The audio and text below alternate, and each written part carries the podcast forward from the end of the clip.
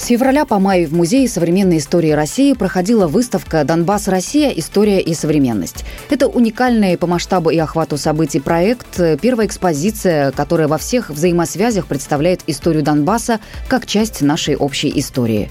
Выставка приурочена к 80-летию освобождения этих земель от немецко-фашистских захватчиков. Юбилей будет отмечаться в сентябре. По итогам выставки подготовлен цикл подкастов в группе Музея современной истории ВКонтакте, каждый из которых рассказывает об истории истории и культуре Донбасса. Подкасты «Трудовой подвиг Донбасса», «Реалии и мифы» и «Соль Донбасса» из этой коллекции можно послушать на нашей платформе radiokp.ru. Проект осуществлен при поддержке Президентского фонда культурных инициатив и автономной некоммерческой организации «Центр просветительских проектов». Переходите и слушайте.